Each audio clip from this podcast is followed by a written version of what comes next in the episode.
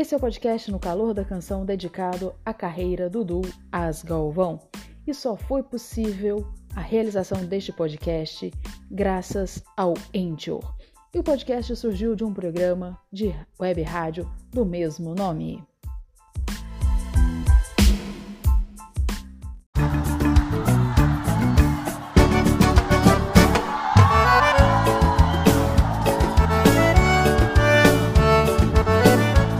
Calor da canção, um podcast dedicado à carreira da dupla com mais tempo em atividade no Brasil. As Galvão. Vivo do calor dos teus abraços, meu amor. O que é que eu faço nesta vida sem você? O, Robertinho do acordeon, que acompanhou no programa da Inesita há muitos anos, Lembro ele escreveu um livro em 1994 chamado Eu e a Música Sertaneja. Então ele não, tá, ele não conta a história da música sertaneja, ele conta a história dele dentro da música sertaneja. E tem um parágrafo do livro que ele, ele é bem, catedra, bem catedrático quando ele diz assim: Eu desafio qualquer maestro desse Brasil a achar uma desafinação sequer em alguma gravação das Irmãs Galvão. Então, Olha, se olha alguém só. encontrar, por favor, conte pra gente. é, olha só a, a força que era, né? Assim, é aí nisso a gente vê que elas, apesar de muito novas, terem começado a gravar muito novas, coisas que muitos, muitos artistas não gravaram tão cedo quanto elas, é, sempre foram muito respeitadas pela dedicação que elas tinham àquilo que elas estavam fazendo, né? Dedicação e respeito extremo Uhum, àquele profissionalismo delas, né? Sim.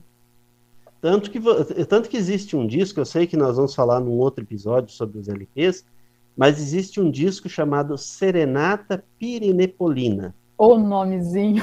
É, esse disco é de um casal chamado Alaor e Ita. Esse casal era da cidade de Pirinópolis, no estado de Goiás, e eles tocavam violino, mas cantavam assim muito mal.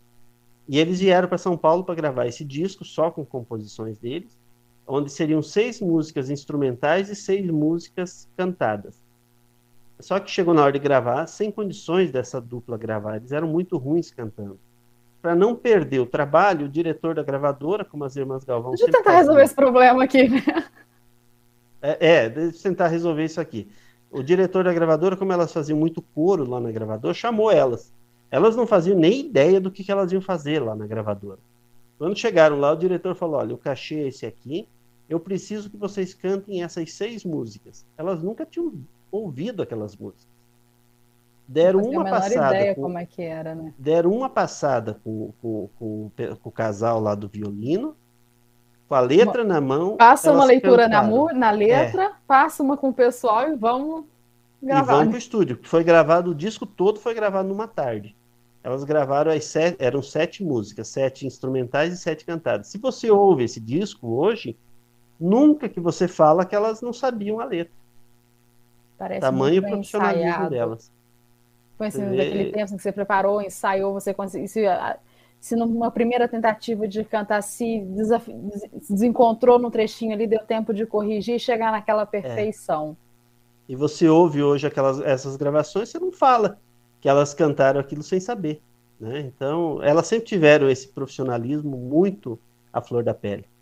Eu, às vezes, quando eu vou ler ou o título, que eu acho que tem uma, uma música que tem um título parecido com o título do disco, ou o próprio título do disco, eu travo para falar o nome do disco. e olha que eu sou professora de português. É por aí. É. Mas voltando, voltando aos 78 rotações. Então, Tivemos a- mais havia três sessenta- em 56, né? Que foi em, em maio, junho e dezembro. Todos também pela RCA. Começando com o Velha História. Gente, eu adorei essa velha história. A Não Interessa Eu também achei muito bacana, mas a Não Interessa. A Não Interessa é muito bacana, mas a velha história. Eupídio dos Santos. Aqui houve um caso muito interessante. Por essa época, elas conheceram o Mazarop. Né? O. Mazarop, Mazarop já era o rei do cinema, né? E as músicas Mazarop, que o Mazarop cantava nos filmes, Todas todas, eram feitas pelo Eupídio dos Santos. Então, nessa época, elas tiveram contato com o Eupídio dos Santos. Elas, uma dupla nova, já tinham três discos gravados, já eram, estavam começando a ser conhecidas no Brasil, mas ainda era uma dupla iniciante. Mas o Eupídio dos Santos teve um, uma paixão por elas já naquela ocasião. Ah, tem algumas letras e ficaria muito feliz se vocês gravassem. Nossa, Eupídio dos Santos era o compositor do Mazarop, todo mundo queria gravar a música do Eupídio dos Santos. E Velha História foi a música escolhida. E olha, foi uma música que durante muitos anos elas cantaram. É claro, muitos anos que eu falo, entrar nos anos 60, nos Cantando seus shows ela. de circo, a música era pedida. E até hoje, nos programas de rádio mais tradicionais, sempre tem alguém que lembra da Rosa e o Jasmim e Velha História. Velha História.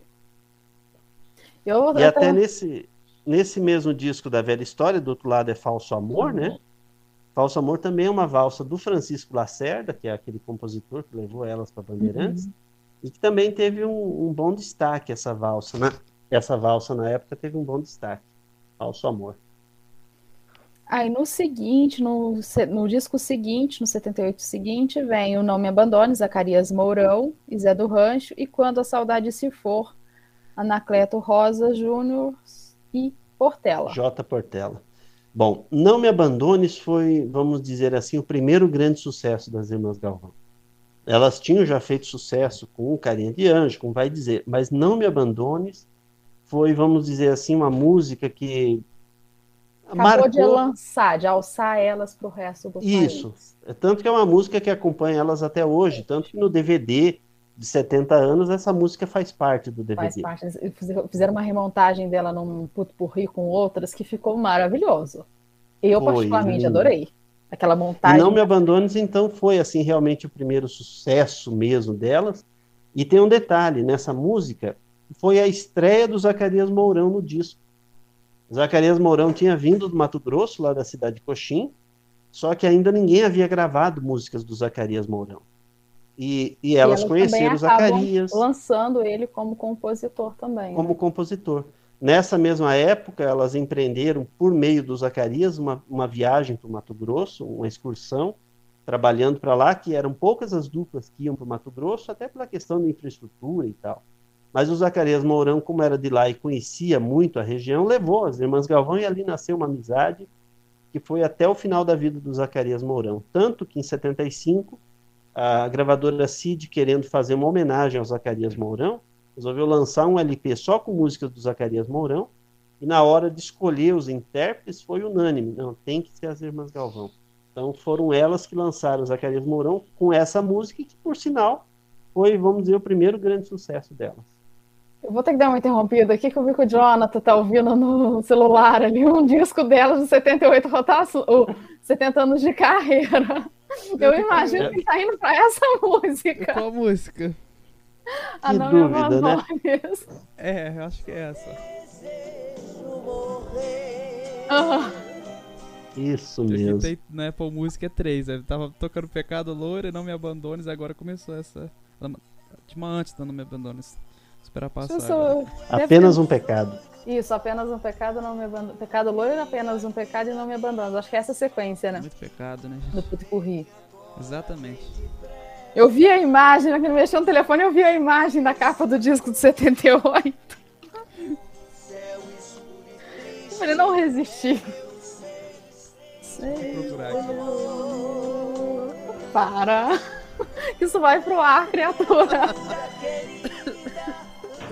Lembranças do meu passado. Deixar de cantar. Aí, agora eu gostei de ouvir.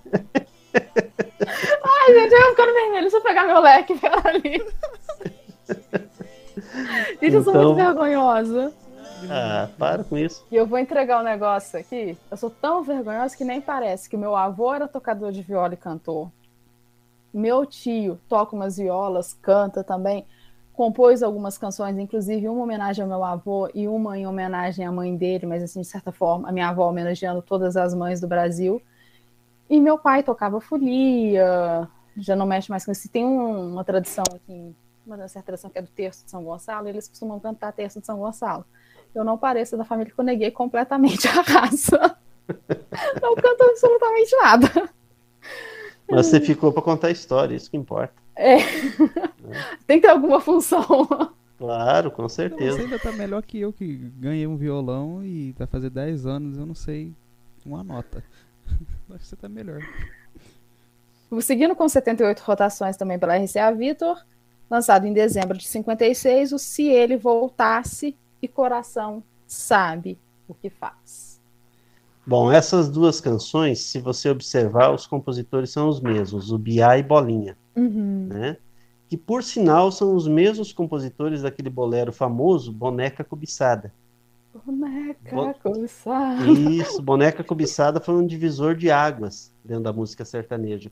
E com isso, Biá e Bolinha, que eram os compositores, a gravação era do Palmeira e Biá, e a composição do Biá e Bolinha. Então, ele- eles tornaram-se, assim, fenômenos de composição naquele momento. Então, essas duas músicas foi para aproveitar essa onda do Biá e Bolinha. Mas são duas canções, assim, que dentro do repertório das Irmãs Galvão não dá para se dizer que foram sucesso, né? É, elas foram registradas pelas Irmãs Galvão, mas não foi assim o sucesso que elas tiveram, por exemplo, com Não Me Abandones. Então, foi mais por causa da época mesmo, Biá e Bolinha fazendo muito sucesso com Boneca Cobiçada, então elas gravaram duas músicas do, deles. Você consideraria o ano de 1956 um pouco atípico, porque elas lançaram 4, 78 rotações em 56, 55 o primeiro ano 2 e em 57 outros dois apenas. Uhum. É atípico no sentido assim, é, as gravações todas foram feitas, como eu te falei, foram feitas no mesmo dia, né? Uhum. Essa de, de 56 também. Só que 56 é um ano que elas têm duas situações. Elas conhecem o Zacarias Mourão e viajam com o Zacarias Mourão para o estado de São Paulo, mas também ela, elas fazem uma, uma temporada de viagens com o Comendador Biguá. O Biguá, que era da, que era da Bandeirantes, então o Biguá Uhum. tinha um nome muito forte, ele era humorista, contava história, causa. Então eles viajavam muito para circo. Com isso, o Biguá automaticamente fazia, um, fazia uma divulgação um pouco maior das Irmãs Galvão, porque ele estava junto, né? E com isso elas começaram assim a, a, a serem mais requisitadas, tanto que nesse mesmo ano elas viajam para Porto Alegre, é a primeira viagem de avião, é a primeira viagem para o sul do Brasil. Então foi um ano em que as irmãs Galvão trabalharam bastante em 1956. De repente, por isso, a gravadora resolveu lançar todos esses discos em 56. Uhum. Tava uma no- quantidade maior de discos. É, estava numa efervescência, né? Então eu É, com bastante viagens, forma. o pessoal sempre procurando, a gravadora aproveitou, vamos dizer assim, a oportunidade. É, aqui foi mais um episódio contando um pouco das gravações, dos discos, das músicas gravadas pelo Du As Galvão, começando com 78 rotações, sempre contando com a ajuda e a parceria do amigo Michael Monteiro. Valeu, Michael. Valeu, Di. Obrigado por mais essa oportunidade. Um grande beijo a todos. Obrigado, Jonathan, também pela força aí, viu? De nada.